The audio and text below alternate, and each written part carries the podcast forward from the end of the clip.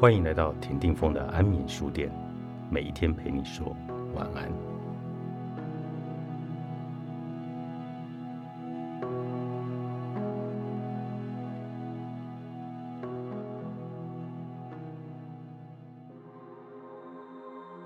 我认识的上帝不会要我们顺应某种抽象的规范，实现理想的自我。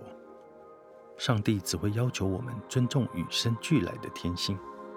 包括限制跟潜能，做不到的话，真相就会出现，上帝会降临，然后道路在我们身后封闭。至今我还不时听闻过去在教会里所说的那个上帝，像个神经紧张的校长，手拿一把道德的尺度来衡量人类的行为。不过我认识的上帝是真实的源头，而非德性的起源，显现的不是我们应该如何。而是我们本身的样貌如何？我并不是说上帝跟道德沾不上边。所谓的道德及其影响，已经被纳入上帝早就安排好的实体架构里。道德规范不是我们拼死装活的才能求到的东西，而其影响也无需让我们坐待等它发生。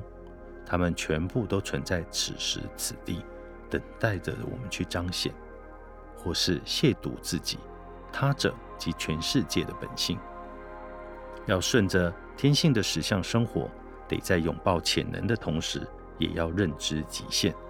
这样的自我管理，再道德不过。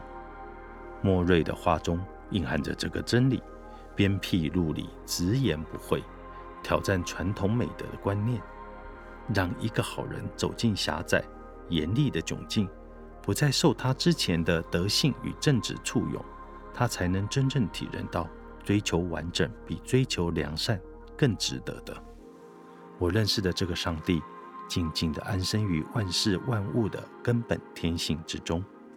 当摩西问他叫什么名字时，他答道：“我是自有拥有的。”这个回答跟摩西让上帝知名的伦理标准没有那么大的关系，反倒是跟本质上的存在和自我比较相关。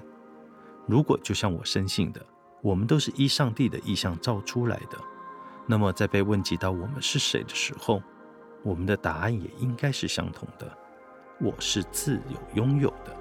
忠于自己的天性，才能与上帝同住。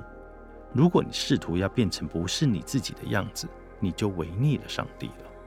真相，包括一己的真相，是很神圣的，不应蔑视挑逗，而应当尊重真实。